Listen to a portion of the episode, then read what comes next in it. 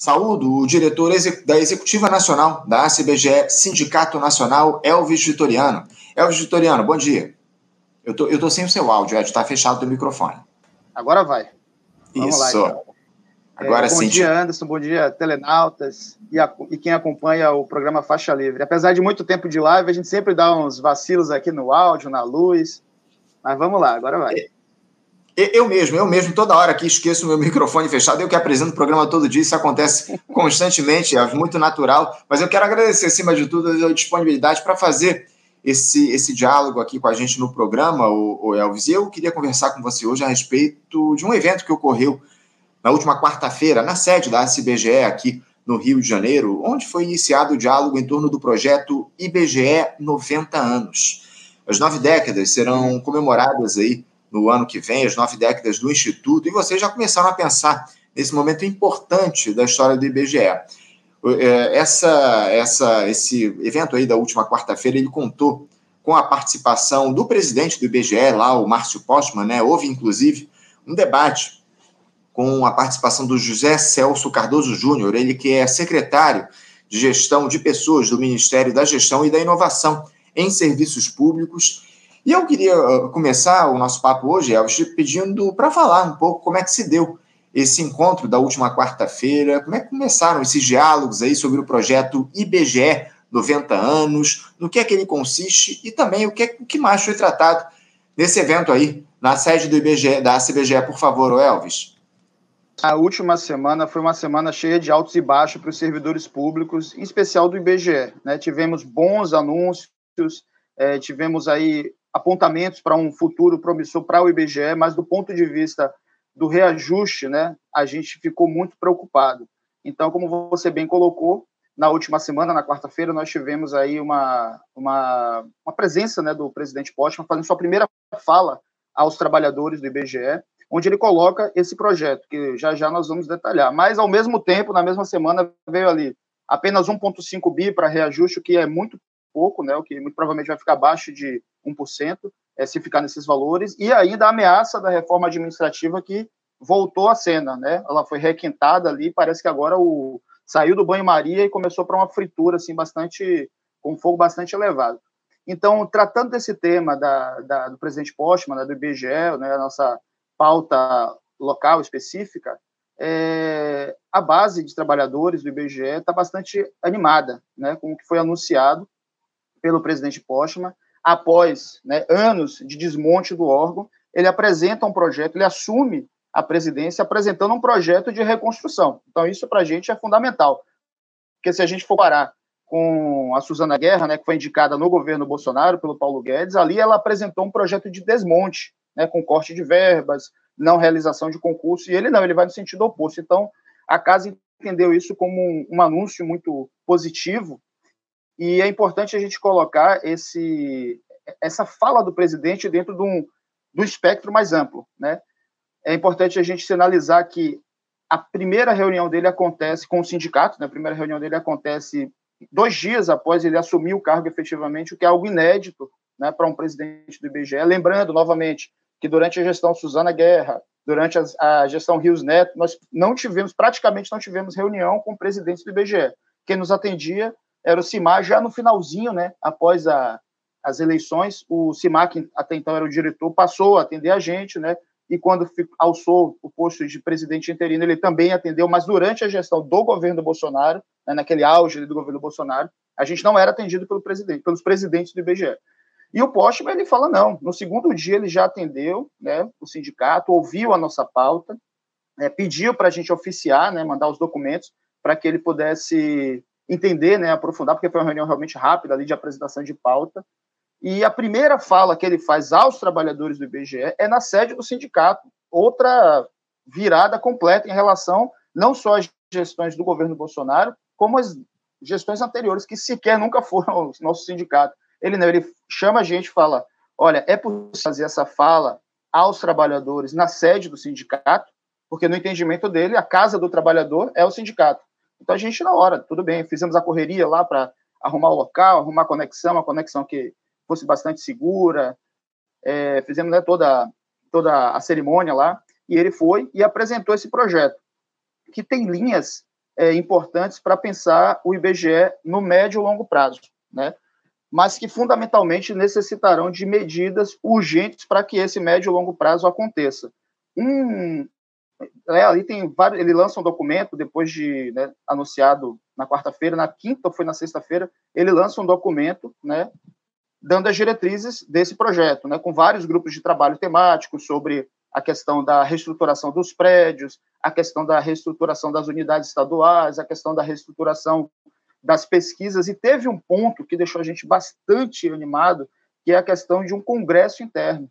Né? Ele coloca um ponto que é a realização de um congresso interno para ouvir os trabalhadores e entender as demandas do IBGE, ou seja, ele faz uma inversão onde as demandas né, e as diretrizes do IBGE não serão apontadas a partir de cúpula, e sim a partir de uma base. Né?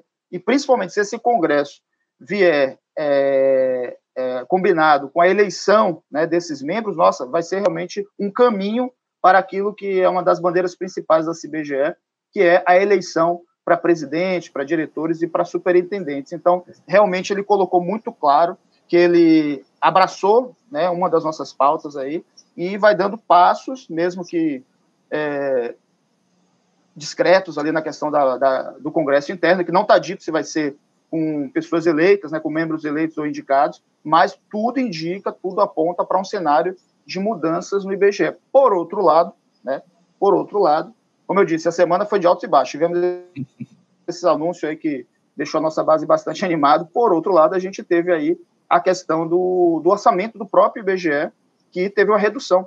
Né? Então, assim, o, o arcabouço fiscal, ele colocou uma série de entraves ou uma série de condicionantes ou uma série de, né, de possibilidades ali de dificultar a realização desse projeto do IBGE.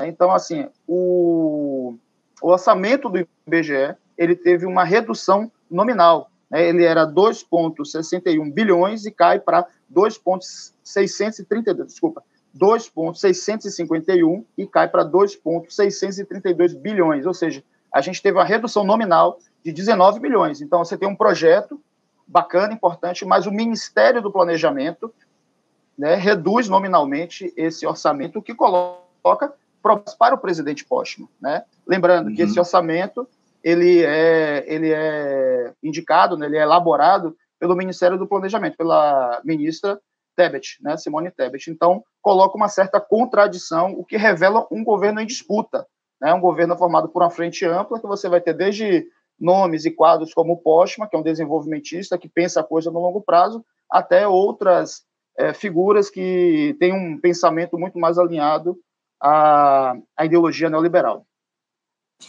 É, é, o drama, né? O drama de uma gestão de grande aliança, como a gente já previa aí ao longo dos últimos tempos, inclusive durante a própria campanha eleitoral, as contradições que poderiam surgir aí em torno dessa gestão e estão agora sendo evidenciadas a partir do início do governo, um pouco mais aí de oito meses de gestão. Uh, agora, o, o Elvis, é evidente que houve um corte aí um corte é, é, pequeno, mas um corte efetivamente nos recursos destinados aí ao IBGE. E eu queria que você falasse um pouco a respeito do que, que precisaria ser aprimorado no Instituto, aproveitando esse projeto que foi implementado, foi trazido aí pelo presidente Márcio Postma. Vocês do sindicato já chegaram a tratar internamente a respeito das mudanças aí que precisam ser implementadas para que o IBGE possa seguir realizando esse trabalho de excelência que ele faz ao longo de quase nove décadas? É, existem, assim, dois elementos centrais estruturais para que essas mudanças, vários, né, mas assim, eu vou colocar aqui dois que são bandeiras muito fortes do sindicato, que é a questão do concurso. Né? Não tem como a gente pensar nada né, se não tiver verba para realizar e pessoas para tocar o projeto. Então, como a gente tem falado várias vezes aqui que a gente vê no programa, o IBGE sofreu um, uma redução no número de funcionários, de servidores efetivos, é, de uma forma absurda. Né? Se a gente comparar 2010 a 2022, a gente tem 40 e poucos por cento, quase 50% a menos de servidores efetivos. Então, qualquer projeto que se desenhe passa por um, um reforço na questão dos servidores efetivos. Né? E a gente vem, assim, a, ao longo das últimas décadas, é, assistindo uma substituição da força de trabalho efetiva por temporária. Né? Como quem diz assim, olha, a partir de agora, né, o, o, né, a partir dos anos 2000, o projeto passa a ser realmente de colocar servidores temporários, né, com salários muito baixos, é, sem direitos, fazendo o trabalho de servidores efetivos. Né? A gente já colocou várias vezes aqui Então, é importante que a presidência, o presidente Postman, e ele entende absolutamente essa questão, é, encampe essa luta né, por aumentar o número de servidores efetivos. E outra questão fundamental é o plano de carreiras. Né? A gente tem um plano de carreiras que foi acordado lá em 2014, né, resultado de uma greve, fruto de uma greve. Teve um acordo entre IBGE e sindicato, a CBGE, só que faltou o aval do Ministério do Planejamento. Né? Aí veio o golpe, veio uma série de eventos aí Bolsonaro, e esse projeto ficou engavetado. Então a gente traz novamente esse projeto, o que vai permitir realmente uma oxigenação do órgão, né? tendo uma carreira mais estruturada, mais fortalecida, mais protegida e com uma remuneração melhor, o que vai atrair melhores quadros, manter, né, fazer a manutenção dos quadros, porque muitas vezes o, o, a pessoa que faz o concurso, né, ele passa no concurso do IBGE e depois de dois, três, quatro, cinco anos sai e leva um conhecimento fundamental, mesmo os efetivos, né? Isso acontece também nos efetivos. Então, se a gente tem uma carreira mais atrativa, mais segura, então isso sem dúvida é um ponto importante a ser colocado nessas mesas de negociação e que a direção do IBGE, junto com o sindicato, encampe essa luta, porque voltando aqui, fazendo um, um review aí, né? Muitas vezes no governo Bolsonaro a gente ficou solitário, fazendo defesa do censo, não ao corte, enquanto a direção ia na contramão. Então, dessa vez, a gente acredita que tem um presidente que entende essas pautas, né, vê o Estado como o, o, promotor de políticas públicas e, por isso, entende que o servidor público é fundamental nessa, nessa virada. E eu deixei passar aqui um, um tema importante, uma questão importante, um detalhe muito importante, que é a, a escola de samba, né? Inocentes do Belfor Roxo, que vai fazer o tema do Carnaval de 2026, que vai ser IBGE 90 anos. Então, a escola de samba teve lá na, na atividade, né, que foi do sindicato, a convite do presidente Postman, é, se comprometeu em fazer esse samba, então vai ter todo um trabalho de pesquisa, de envolvimento com a comunidade do IBGE para entender as nuances, as lutas, né, os desafios que a casa passa e a importância que o órgão tem para o Brasil e vai colocar esse samba aí em 2026. IBGE 90 anos. A gente está muito ansioso por esse momento aí, o pessoal já se animou, já está ensaiando os passinhos para desfilar nos Inocentes do Belfor Roxo. É isso, escola de samba aqui da Baixada Fluminense do Rio de Janeiro. Só para a gente deixar claro, o, os 90 anos do IBGE são comemorados efetivamente em 2026, não é isso, o, o Gustavo? Porque foi quando o Instituto foi estabelecido, porque as discussões a respeito da criação do IBGE começaram em 1924, mas o, o Instituto foi é, instituído efetivamente em 1926, ou seja, só em 2026 vai ser completado esse, esse aliás, em 1936, só em 2026 vão ser completados esses 90 anos, não é isso? Exatamente, é ter essa dúvida sobre a data, é que nem aquelas pessoas que nascem num, num ano e é registrado em outro, então fica uhum. aquela dúvida se é 90, se é mais velho, se é mais novo, mas para a gente os 90 anos vai ser em 2026 de fato. Tá certo, tá certo. Agora, o, o, o, Elvis, eu citei aqui dessa reunião lá com o secretário de gestão de pessoas do Ministério da Gestão e Inovação, é, ficou definido aí que o IBGE vai ficar entre essas, esses 10 órgãos federais que vão ser contemplados com a abertura, agora nesse mês de setembro, de mesas de negociação para pautas específicas, né, incluindo a reestruturação de carreira. Uma ótima notícia, evidentemente, em torno dessa necessidade que há no IBGE para se trazer o debate em relação à reestruturação. É, eu queria que você falasse um pouco a respeito dessa necessidade de reestruturação das carreiras dentro do IBGE. O, o Elvis, que né, medidas efetivas deveriam ser tomadas nesse sentido para reestruturar a carreira dos servidores do Instituto? Olha, o projeto de reestruturação de carreira, como eu disse, ele já está pronto, né, já foi acordado entre IBGE e SBGE em 2014. Ele precisa ser atualizado, né, tem dados uhum. ali, valores né, de remuneração que ficaram congelados naquele cenário de 2014, mas precisa ser atualizado. Agora, eu gostaria de colocar em perspectiva, né, apesar de ser um anúncio importante e muito bom e muito bem-vindo, é, a gente precisa colocar ele em perspectiva, né, porque o arcabouço fiscal está colocado aí como um, um trave, num primeiro momento, pelo menos, para a reestruturação no aspecto remuneratório. Então, assim, a gente olha com bons olhos, fala que bom que seja, que aconteça, né? A gente vai, estamos agora focados essa semana para trabalhar nesse sentido, né? De atualizar o, o plano de carreiras e né, vamos fazer aí lives para, enfim, atualizar a categoria, fazer reuniões com o próprio presidente Postman para ele né, ficar a par e enfronhado nesse tema mas a gente se preocupa na questão do, do arcabouço fiscal. Como é que vai implementar essa mudança né, no sentido remuneratório se o arcabouço fiscal gera uma série de gatilhos ali, ah, se não conseguir atingir o superávit, reduz é, o número de concursos, se não conseguir o superávit, não realiza concurso, é, congela salários servidores. Então, assim, o, o, anúncio né, da mesa de negociação do dia 30 de agosto ele foi frustrante. Né, e ele colocou muito claramente: ó, o governo ele não apresentou uma proposta. Né, foi até uma coisa que ficou colocada em alguns sites, né, a mídia fez alguma divulgação nesse sentido, mas o governo ele não colocou uma proposta. O que ele disse foi: tenho aqui 1,5 bi reservado para essa questão remuneratória dos servidores e vou tentar buscar mais. Aí o pessoal foi lá, fez um cálculo rapidinho e falou: ó, vai dar menos de 1%. Tudo bem, nenhum problema quanto a isso. Agora, o que é importante a gente perceber é que esse 1,5 bi, ele contempla reajuste linear, ele contempla benefícios, né, vale alimentação, é, o benefício saúde, é, o ressarcimento saúde e mudanças nas carreiras. Então, assim, bom, 1,5 bi para fazer as mudanças das carreiras, né, das 10 carreiras que foram que estão sendo anunciadas, mais o linear, mais o benefício, a gente percebe que tem ali uma, uma mega contradição né, a ser resolvida. Então, a gente se preocupa para que as carreiras que forem contempladas nesses 10, nessas 10 é, mesas específicas não se desmobilizem, né? Porque se houver uma desmobilização, aí o preço pode ser muito caro, porque isso é uma estratégia que muitas vezes o governo usa, né? Vai negociando de forma setorial, vai fragmentando, vai dividindo ali a, as categorias é, para perder aquela força, né? Que é a unidade. Então, é claro, o governo coloca ali como uma possibilidade de um aumento de arrecadação até maio de 2024, então a janela continua aberta, mas tudo isso é muito incerto. Né? O que a gente precisa é colocar na, na LOA né, e na LDO as possibilidades de reajuste efetivo. Inclusive, conversando com o Danilo Fortes, né, que é o, o deputado responsável ali pela, pela questão da LDO, né, é o relator da LDO, ele coloca, olha, eu posso alterar né, a trava que a LDO traz com relação ao... A LDO trata dos reajustes de benefícios, né? Existe uma trava ali que diz, só pode reajustar o acumulado da inflação. Como a gente teve reajuste esse ano, então ele vai só atualizar o que houve de inflação nesse período, né? Desse ano ao ano que vem. E a gente, a nossa pauta é equiparação com os outros poderes. Então, se tirar essa trava, né, da, do reajuste apenas em cima do valor da, da, inflação, a gente pode se equiparar. E o Danilo Fortes, é, do União Brasil, né, do Ceará, ele coloca: eu posso fazer isso, desde que o governo sinalize. Ele não vai tomar iniciativa individualmente, mas se o governo sinalizar nesse sentido, ele topa.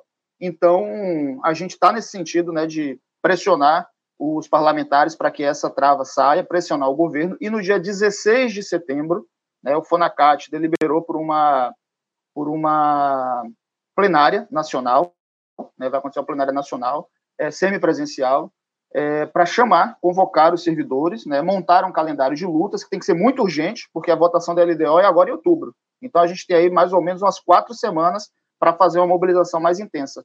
É, então, assim, no dia 16 a gente tem essa plenária, que dali a gente pretende sair com um calendário é, bastante urgente para conseguir dar peso nessa mobilização.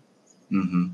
Inclusive, a gente tratou aqui na última semana, o Elvis, com o pessoal do Fonacat a respeito dessa negociação em torno da recomposição salarial dos servidores para 2024, essa proposta indecente, essa é que é a verdade, de menos de 1% de reajuste aí, a destinação dada no orçamento, ainda mais, o Elvis, um orçamento que é de responsabilidade do próprio governo Lula, né? Porque ano passado havia a alegação de que uh, o orçamento foi preparado pela gestão Bolsonaro, enfim, vocês conseguiram até alcançar 9% de, de reajuste, de recomposição, né? Vamos utilizar o, termo correto, recomposição salarial, porque uh, as perdas aí ao longo dos últimos anos já ultrapassam, inclusive, os 30%. Então, a recomposição esse ano de 2023 ficou na casa dos 9%, e o governo propor, é, propor menos de 1% aí para o ano de 2024 é uma indecência por essa gestão, é, por parte dessa gestão. Enfim, é, é eu queria, acima de tudo, o, o, o Elvis, é, deixar no, as portas abertas aqui do Faixa Livre para a gente fazer essa discussão em torno não só da recomposição salarial para vocês, servidores públicos, mas também dos temas específicos do IBGE, essa necessidade de recomposição das carreiras é, está sendo promovida aí, esse diálogo foi restabelecido com o presidente do Instituto, o Márcio Postman, enfim, um avanço muito grande nessas negociações, acima de tudo, na postura dessa gestão em relação aos servidores públicos. Não dá para a gente negar que há um avanço nesse sentido. É muito importante a reabertura desses canais de diálogo com os trabalhadores, como o presidente Márcio Postman estabeleceu, e a gente quer se colocar aqui mais uma vez à disposição para fazer essa discussão com vocês aí, o Elvis, ao longo dos próximos dias, das próximas semanas, enfim, sempre que você tiver aí novidades, você traz aqui para a gente, para a gente trazer as novidades aqui para o conjunto do serviço público, dos nossos ouvintes aqui, os nossos espectadores que acompanham o Faixa Livre. É muito importante esse diálogo que a gente faz com vocês, servidores do IBGE, aqui no nosso programa. Muito obrigado, Elvis, pela tua participação. Eu desejo a você aí um, um, ótimo, uma ótima semana e, acima de tudo, que essa, essa negociação de vocês, servidores, com o governo federal avance no sentido de garantir direitos aos trabalhadores, aos servidores, que foi abandonado ao longo das últimas gestões aqui do nosso país, que a recomposição salarial aconteça da maneira devida. Enfim, é o que a gente precisa, acima de tudo, ainda mais numa gestão que se coloca como de reconstrução nacional. Muito obrigado, Elvis, pela tua participação. Um bom dia para você, um abraço. Eu que agradeço, um grande abraço para você e até a próxima aí. Obrigado, Elvis. Um abraço para você, até a próxima. Conversamos aqui com Elvis Vitoriano. Elvis, que é diretor da Executiva Nacional da ASBGE, Sindicato Nacional, enfim, tratando conosco dessas questões relativas aos servidores, enfim, a reestruturação da carreira da, lá dentro do IBGE, é, é uma demanda antiga já do pessoal lá do Instituto, a gente faz esse diálogo aqui há muito tempo no Faixa Livre, enfim, da questão também relativa à recomposição salarial do, do, dos servidores públicos em geral aqui no país, o, o diálogo que foi colocado ao longo da, da, última semana com o governo Lula. Enfim, a gente está acompanhando muito de perto essa discussão aqui no Faixa Livre a gente vai continuar trazendo esses temas aqui para discussão no nosso programa. Bom, gente, vamos encerrando aqui a edição de hoje do Faixa Livre. Ultrapassamos aqui um pouquinho o tempo regulamentar, mas agradeço a audiência de todos vocês. Lembrando que amanhã, a partir das 8 da manhã, estaremos de volta com mais uma edição do nosso programa. Ó, amanhã o, o, programa vai ser apresentado no seu horário é, regulamentar, no seu horário normal de 8 horas, mas na quarta-feira o Faixa Livre ao ar um pouquinho mais tarde. Para quem está acompanhando aqui a nossa, a, a nossa audiência ainda, a, o Faixa Livre na quarta-feira entra no ar às 9 da manhã, vai ser apresentado de 9 às 11. Amanhã, terça-feira, horário normal de 8 às 10, mas na quarta-feira estaremos aqui no ar de 9 às 11. Já aproveitar para adiantar aqui fazer essa, esse comunicado aqui para vocês, espectadores. Muito obrigado pela audiência. Amanhã às 8 estaremos de volta aqui no nosso canal. Um bom dia a todos, um abraço. Até amanhã. Você, ouvinte do Faixa Livre, pode ajudar a mantê-lo no ar. Faça sua contribuição diretamente na conta do Banco Itaú. Agência 6157. Conta corrente 99360, dígito 8. Esta conta encontra-se em nome do Sindicato dos Professores do Município do Rio de Janeiro e região, o Simpro Rio uma das nossas entidades patrocinadoras, mas seus recursos são destinados exclusivamente para o financiamento do nosso programa. Você pode fazer sua doação de qualquer valor, utilizando também a nossa chave Pix, que é ouvinte@programafaixalivre.com.br. Sua contribuição é fundamental para a manutenção desta trincheira progressista no ar.